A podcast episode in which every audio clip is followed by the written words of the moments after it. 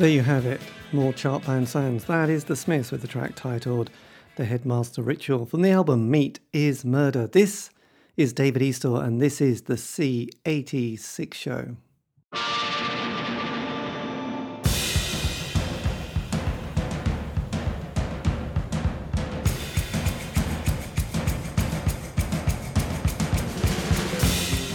Welcome once again to another thrilling ride of life as I'll be bringing you songs you know, some you don't, and some you should, always playing the finest in indie pop. This week's special guest is going to be Dustin Reske from the Rocket Ship. So I've got that interview that I'm going to break up into three or four easy to digest little segments for your delight, alongside the usual award worthy playlist. But to get the party rolling, I think we should play your favourite and mine. This is Hey Hey Girl.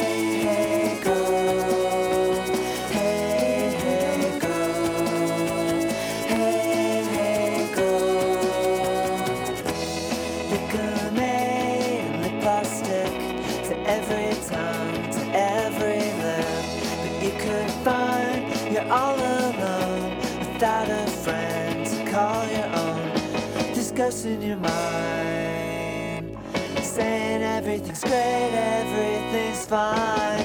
Hey, hey, girl.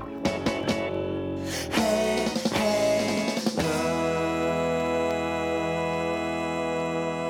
There you go, indie pop perfection from the Rocket Ship with their track titled Hey Hey Girl, which was their debut single, released in 1994, if you're making notes, and hopefully you will be, because I will test you at the end of the show. But um, yes, my special guest this week, all the way from Sacramento, California, is going to be Dustin Reske who I spoke to a few weeks or months ago. Who knows? Who cares? But anyway, I've got that interview that I'm going to break up into three or four easy to digest little segments for your delight alongside the usual award worthy playlist. I'll probably mention that anyway. But before any more music and chat, I think we should have some admin.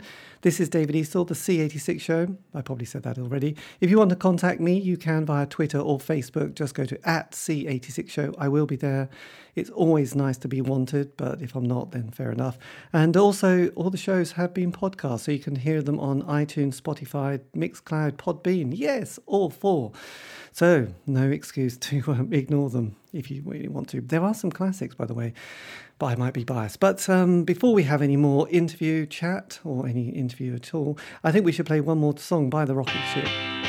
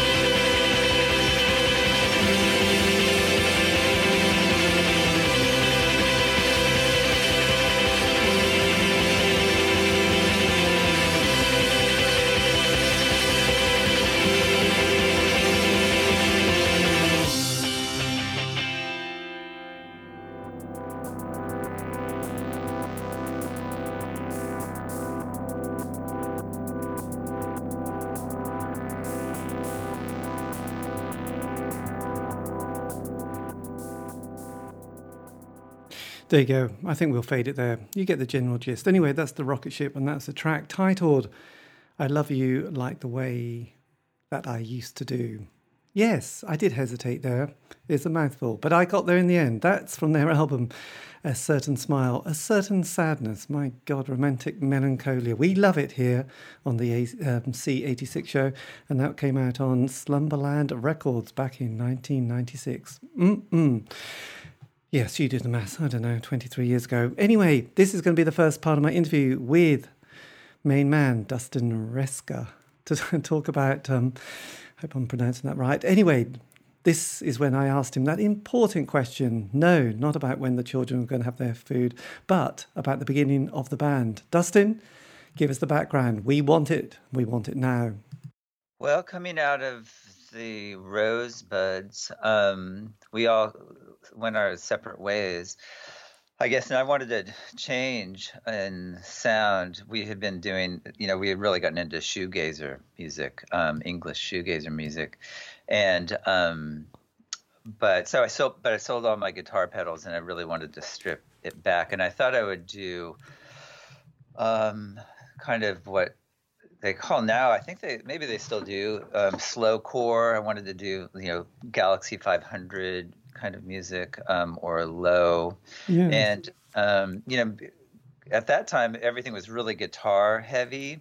But um, it was re- so it was really exciting when Stereolab started putting out records, and you thought, oh, you could take this guitar music and then add keyboards. I think the synthesizers in the 80s um, started to sound really bad. I think with the, the introduction of the DX7, that Yamaha keyboard, and uh, you know we were just all turned off by them. Um, so it was it seemed really um, brilliant to get the old vintage stuff and incorporate it. And so I bought an old Hammond organ um, that was incredibly heavy and brought it into my apartment and wrote a few songs, you know, with this really slow pace. Um, uh, and just recorded on my four track. Yes. But, uh, and then had some friends, you know, uh, who were in the Sacramento music scene who were looking to start a band. And so this guy, Robert, uh, came on for drums and uh, his girlfriend could play keyboards too. So we had a little three piece. Um, then they played. We were in the car one time. He, um, he played Felt's record, "Let the Snakes Crinkle Their Heads to Death," and the very first song on there um, just blew me away. Um, it's really organ based. Uh, most of the album, I think, is instrumental, and um, uh, that totally shifted my focus um, from that point on. I really wanted to, to then take this organ and do, and do more pop, have a more of a pop sound, and um, so that's pretty much how we formed. I wrote uh, our first seven-inch "Hey Hey Girl." Kind of inspired by that Felt song. Yes. And also, just going back, I mean, when you were in your teen years, were you aware of that kind of post-punk indie scene that was coming from the UK, especially you know because we had this DJ called John Peel that some of us kind of religiously um, listened to and, and, recorded his show, and that was the thing that sort of introduced us to the Smiths and the Cocteau Twins and Echo and the Bunnymen, and then and then sort of you know everything but the girl, and obviously there was Felt and and then you know with Lawrence, and then there was Momus. Um, and you know, then obviously New Order had sort of come out of Joy Division. So I just was wondering if you, you know, what was your sort of, yeah, you know, musical playlist that you had on your trusty TDK C90 cassette.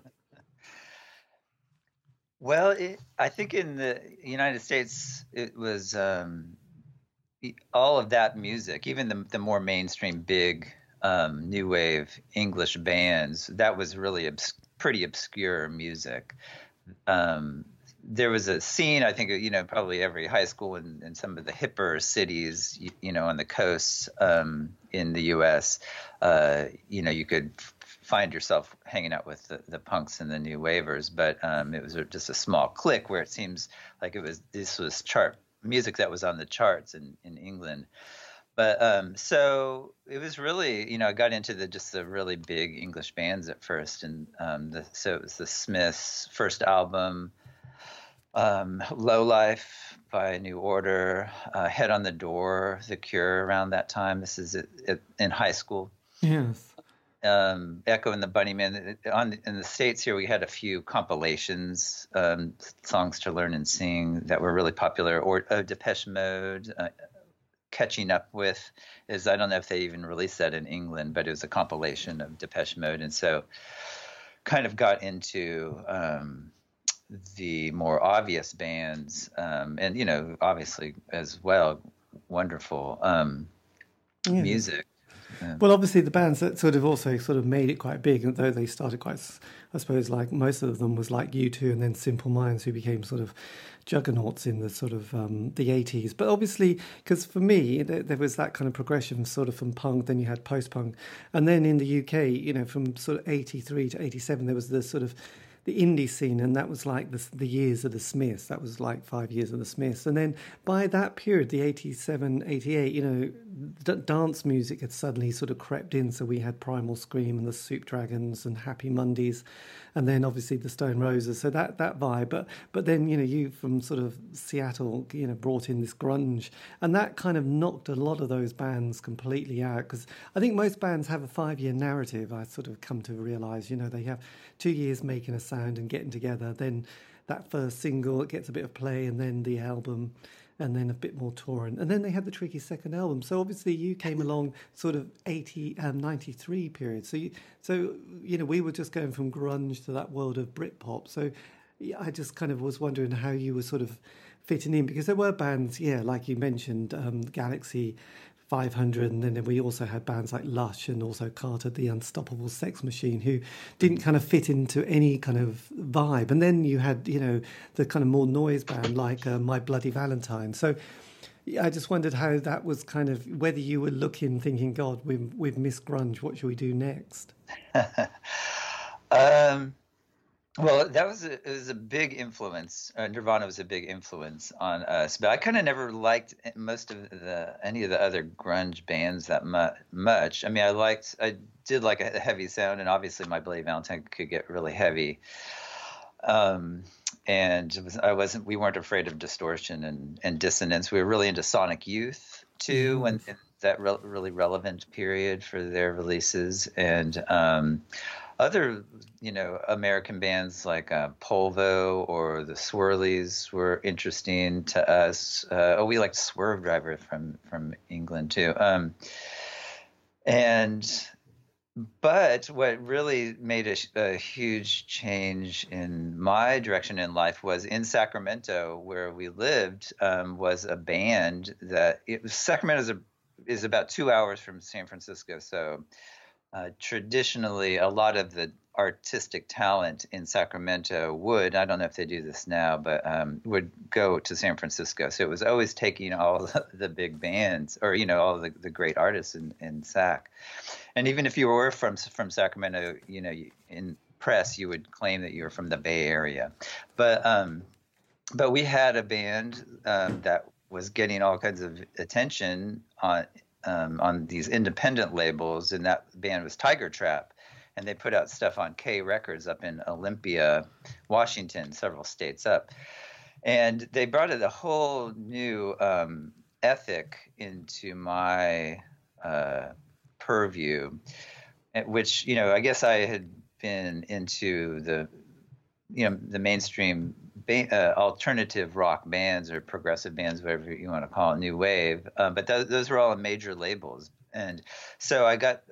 Nonetheless, there's this burgeoning, um, burgeoning indie scene where people were just putting out tape cassettes, uh, putting out seven inches and the like. And um, Tiger Trap was uh, this perfect um, bridge for me into that scene because um, from the really lovely pop that I was into. Um, they, where they, she has, she writes great melodies. Rose Melberg writes these wonderful melodies, has a you know beautiful voice, but then they're really rough around the edges. It, it just seemed like your friend's band, you know, that just happened to write good songs. You know, un, totally unpretentious, unpretentious like grunge music was, and the, you know they distorted their guitars and like, but it was just you know strummy guitar yes. um, pop and so that um, in that in the early '90s, I really um, got deeper into what was happening on the the underground level in the United States.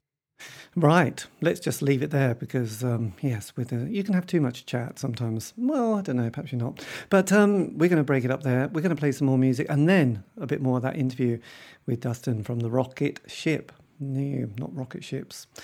I was tempted though. But anyway, this is another track which is taken from the album A Certain Smile, A Certain Sadness.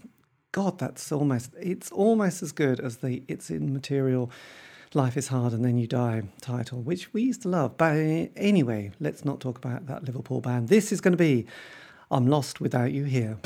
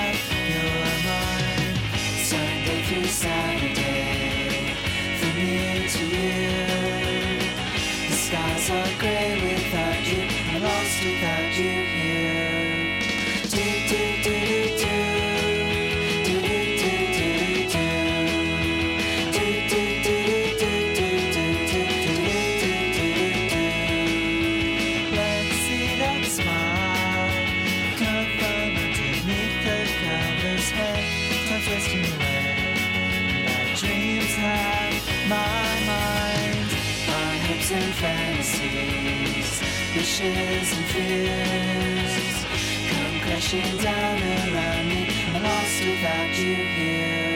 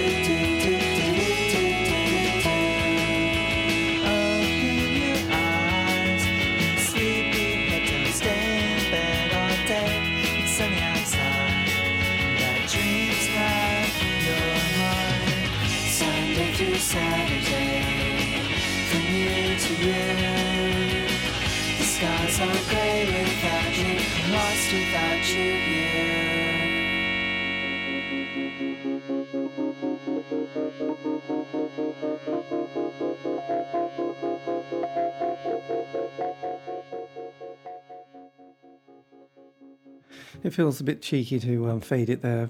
You know, someone put all that work into it and I've just faded it down. But anyway, I'm going to make that decision. That is The Rocket Ship, and there's a tra- um, track titled I'm Lost Without You Here.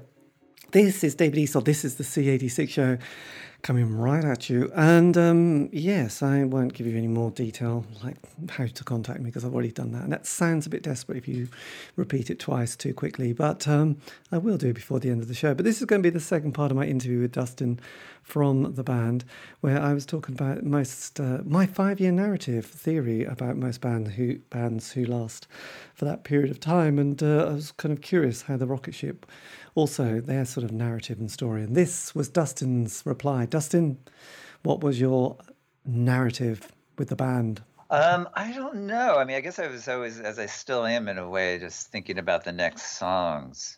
And, you know, one of the things that was cool about the DIY indie scene was it was anti-commercial. I mean, you still had to put stuff out on on labels that are you know trying to make some money, but it really eschewed um, like any kind of career focus careerism with the bands. It, it, um, that was really looked down upon. Um, being on a major label was really looked down upon, and uh, there was a kind of uh, a a, uh, a ethic of just doing it for the art. I mean, yes. I think um, we I was naive, or probably all of us were. You know that it's that's of course easy to do um, when you have no responsibilities. You know, you just work at a coffee shop in your early twenties, and you're not trying to. Um, establish a career you're not thinking about the future very much and i guess we we kind of did that um, Uh, well, it or, was, you know, yeah. I mean, it was kind of interesting because you mentioned K Records, and I did an interview with Calvin a few months ago, and obviously he he'd become such a cult star, and in this country, you know, obviously, especially in the eighties, being on an indie label was so important. I can remember when Sonic Youth uh, signed to Geffen from I think S.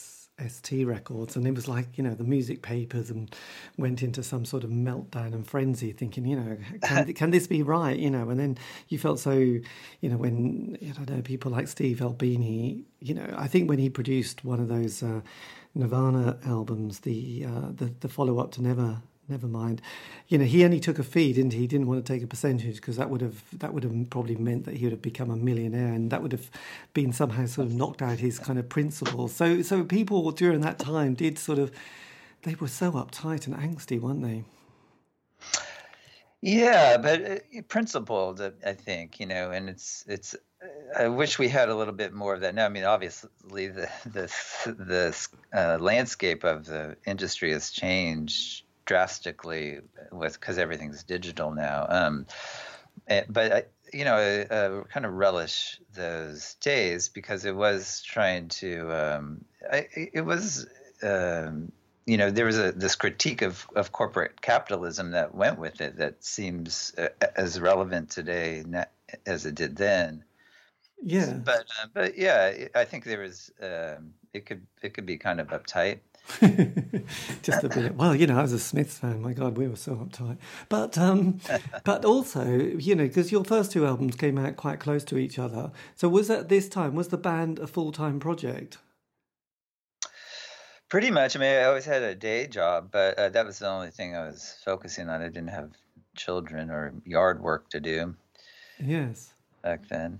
And then, sort of, obviously, you sort of came out. You know, you came. You know, in '99, you had a Garden of Delight. So when you were recording that, did that also sort of come together quite straightforwardly? You know, because often at that stage, you know, people are starting to sort of come and go from bands, and dynamics start to change. Yeah, well, um, Rocket Ship was always, uh, you know, when we finally got the four piece together with Jim, you know, uh, the other drummer Robert had left, and um, we took on Verna Brock uh, on bass. Nonetheless, it's functioned the way that it still functions today, which is essentially I write all all of the parts, and um, it's always just been a a project um, to where I can create and produce music. Um, and it's never been collaborative, really. Um, and so, Garden of Delights, uh, I had moved away from Sacramento into uh, into a very small college town with my girlfriend at the time, Nellie Wieland, and um, I was just really into tape. Uh, uh, hadn't gotten into computers yet, and I was um, didn't really know. I actually didn't know Brian Eno's work at all, but um, I guess I was really influenced by those uh, interludes, psychedelic interludes on Loveless, and some of the stuff that uh, My Bloody Valentine was doing. You know, was, one of the cool things about shoegaze music was um, that it was really psychedelic. And so I, uh, I thought, well, what couldn't you do those interlude things for a whole album? And so that was more or less um, just me in the studio. Yes, and then and, and then as we turn the uh, millennium, two thousand. Seems a long time ago now. Um, yes, the Millennium Bug. Yes, what happened there? Um, yes, then there was that. Then, then the band went. What happened to the band after that? Because there was a huge gap, isn't there? Now there's a massive gap. I mean, you could drive a bus through it between that album and and the and the next released. Here comes Rocket Ship. In, in 2006, yeah. Yes. Well, when I moved up to Arcata, I really, um, I guess in some ways I was ambivalent about the band um, or about recording music. I was much more interested in our in the um, political activist scene in this college town, and so threw m- myself behind that. When I wasn't working, I was more interested in um, protecting the old growth forests in that area or whatever our issue was, getting more bike lanes or um, food not bombs was a thing that we were involved in. We would serve lunch in the parks every night for homeless people or whoever actually who wanted to show up. And um, so I didn't, I wasn't focusing so much on the, the music. At that period. And as well, uh, my old eight track finally, uh, you couldn't replace the heads on it anymore. And my dad bought me a computer.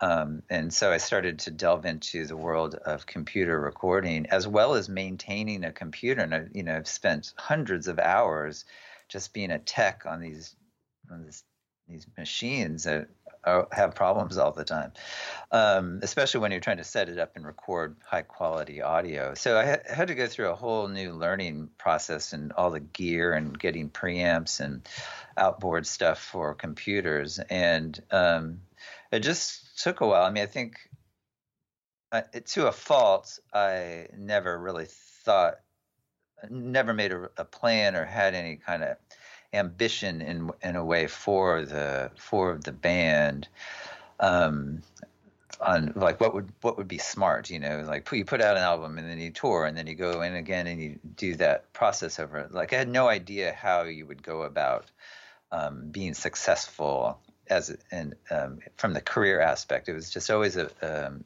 about the songs yes. when i could get around to them you know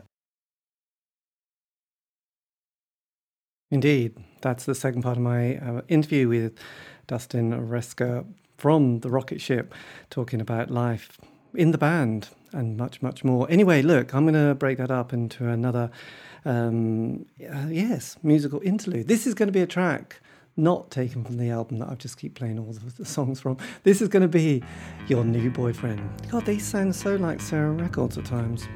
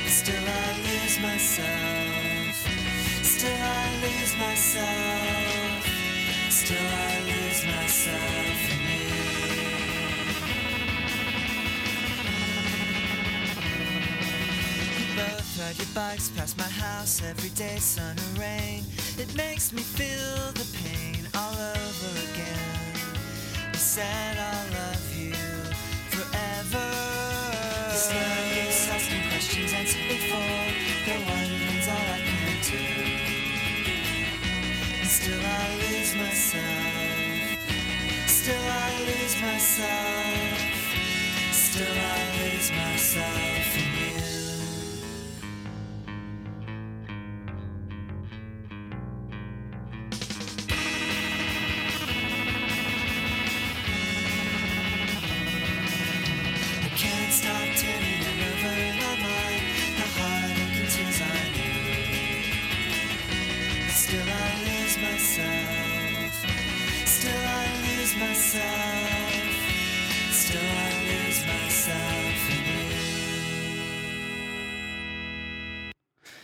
is the rocket ship, and that's the track titled Your New Boyfriend. This is David Eastaugh. This is the C86 show. If you want to contact me, yes, I do sound desperate now, but uh, you can via Facebook, Twitter. Just go to at C86 show. I will be there. And as I said, um, all the shows have been archived on Spotify, iTunes, Podbean, which we love, and Mixcloud, which we also love. Anyway, this is going to be the third or fourth part of my interview with Dustin. I wished I was paying attention, um, where I had been talking about sort of the the sort of musical industry or the music business, as we like to call it, um, and uh, main, managing to sort of keep it going. And most bands don't because it's quite tricky, and also you get quite ripped off as well. But um, yes, that was my point that I was making, and this was Dustin's Dustin's uh, reply. Dustin, take it away.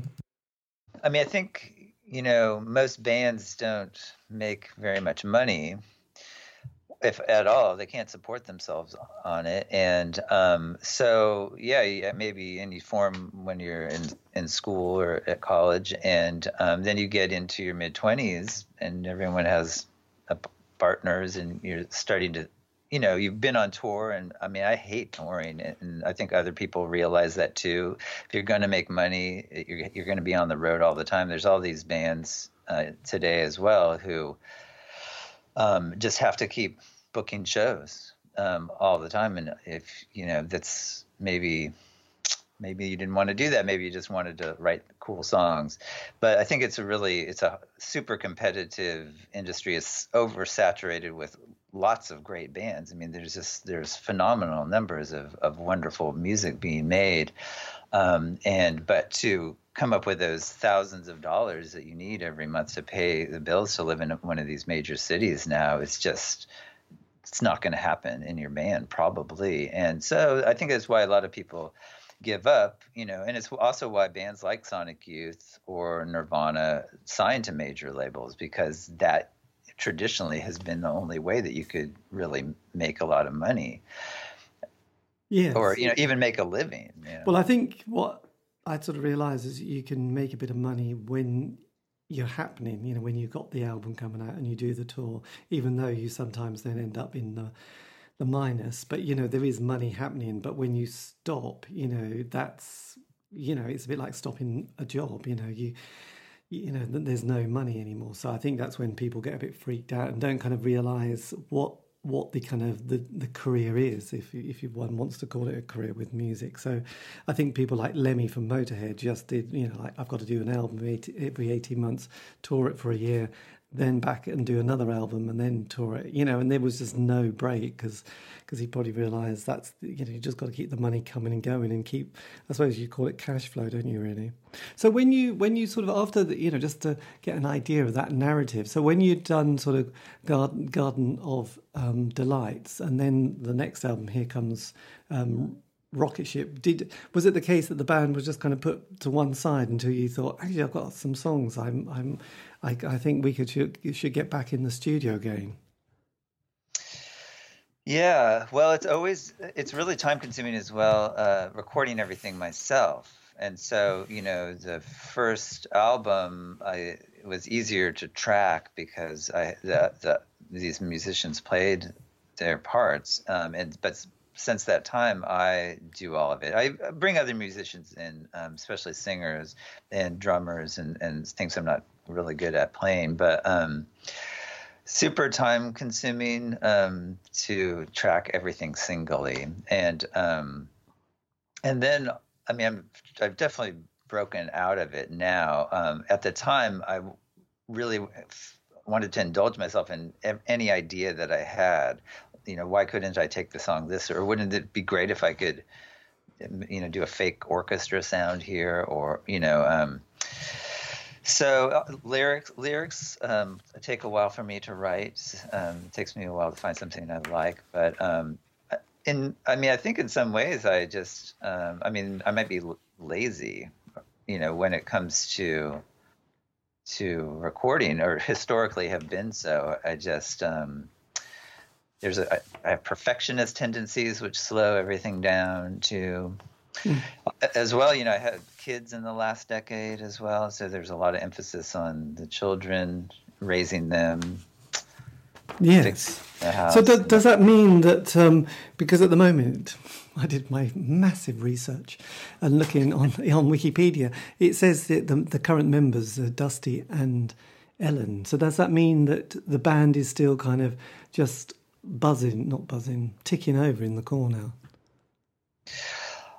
Um, no, well, I'm uh, I'm not I'm not familiar with that phrase. So no, I just wondered if you know because some people say that's it. We'll never ever brief. You know, we'll never that band will never happen again. So I just wondered if you were still thinking, well, there is still in the next probably five years the chance of another album coming out. Oh, and well, I'm glad you asked. No, it's uh, the new album's being mixed right now in Los Angeles. Blimey, that's fantastic. Yeah, it's uh, ten songs, and um, I just signed a record deal with Darla down in San Diego, and and Hawaii, um, for three records and two EPs.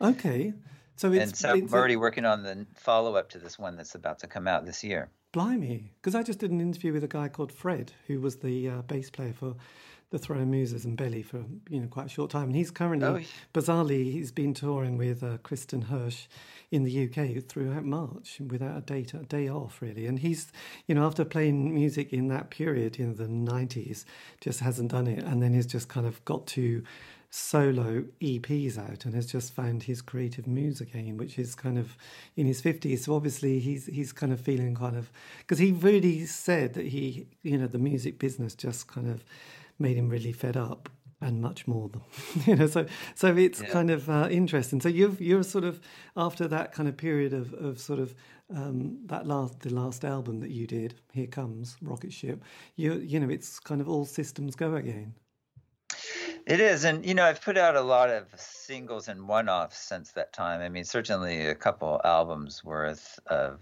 covers, or you know, um, some ambient songs, instrumentals, um, sa- soundtrack work as well, yeah. here and there. Um, but yeah, as far as a proper release, yeah, there's there's this coming along, and I think um, I think it's partially due to being in middle age or beyond middle age now. Um, I feel uh, the pressing of time. I don't have infinite time.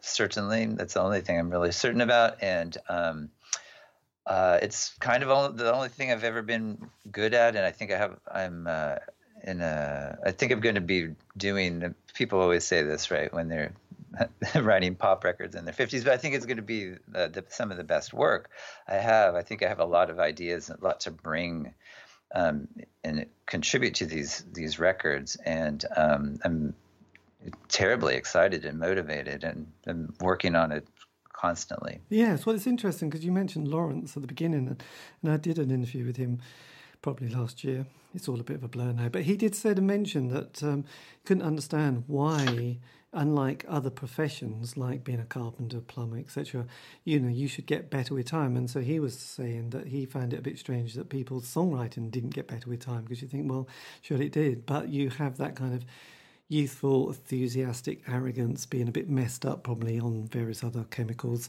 that sometimes people write those classics in in the teen and early 20s and then suddenly it doesn't quite happen again Though you know, I have to say, David Bowie's kind of last album was a you know masterpiece, really. But but it's interesting that you you also feel that you've you know you still got the best work still to come.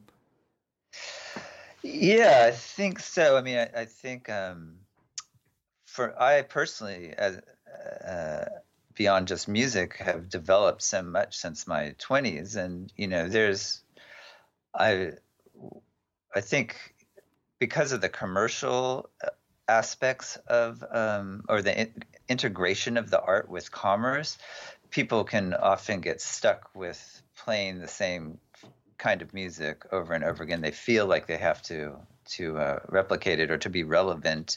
You know, like Lemmy isn't going to you know hire an orchestra suddenly and and, and go that route. You know, try out all these different ideas. I mean, it could be that's not what people want from his band. Um, he's kind of stuck there, um, perhaps. Yes. Um, so, but. I, so, but I think that that's just um, those kinds of pressures. If you can keep away from them, and I think in the, again in the independent scene, you can. If uh, you, that one should really just uh, should have an ethic of of trying to develop and push it. I mean, for me, I love, I still love simple pop songs with simple structures and chords, but there has to be, it can't just be that. You know, I, I think um, it then if it's just simple chords, the melody's got to be great or cool um, arrangement, or the production is somehow um, interesting to me because you know, most of the time it's I've already heard it at this point. You know, um, especially when in this postmodern era where people, you know, the bands, a lot of the bands that are tw- in their twenties now, certainly in, in Portland and I think elsewhere, are discovering this stuff from the '90s, and so they there's a shoegaze scene, and and that's cool because I liked that kind of music. But you know, a lot of them sound like the bands that were around in the in the 90s already, and um,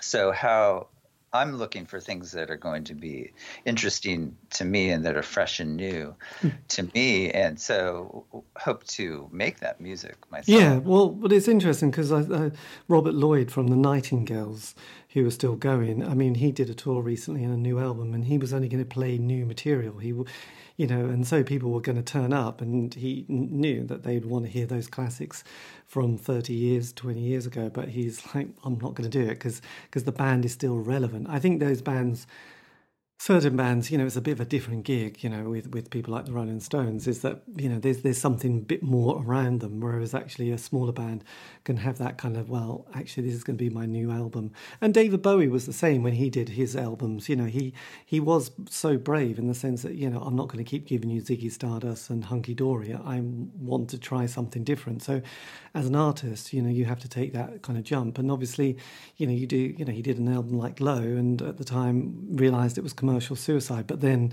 now everyone looks at it as a masterpiece and thinks, yes, I loved it. And you, you know, you know they lied, but you know, and they have to rewrite history and think, oh no, did I really say it was rubbish? Oh dear, no, it was great.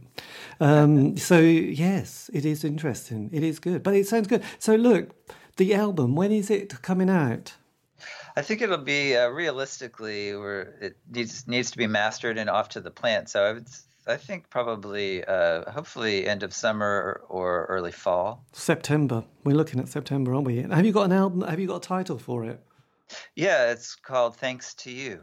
Thanks to you. Excellent. This is very exciting, and this is on a label called Darla Records. Yeah, I think their main uh, his main business is record distribution. Yeah, there's probably more money in that, isn't there? And so, look, last question: What would you say to your an 18 year old self, you know, a per, your person, you know, the, the key points that you were thinking, God, that's, that's something that I've learned with age, wisdom, experience, the ups and downs, you know, those things that, you know, you think, yeah, that, that would have been a good thing to have known when I was 18.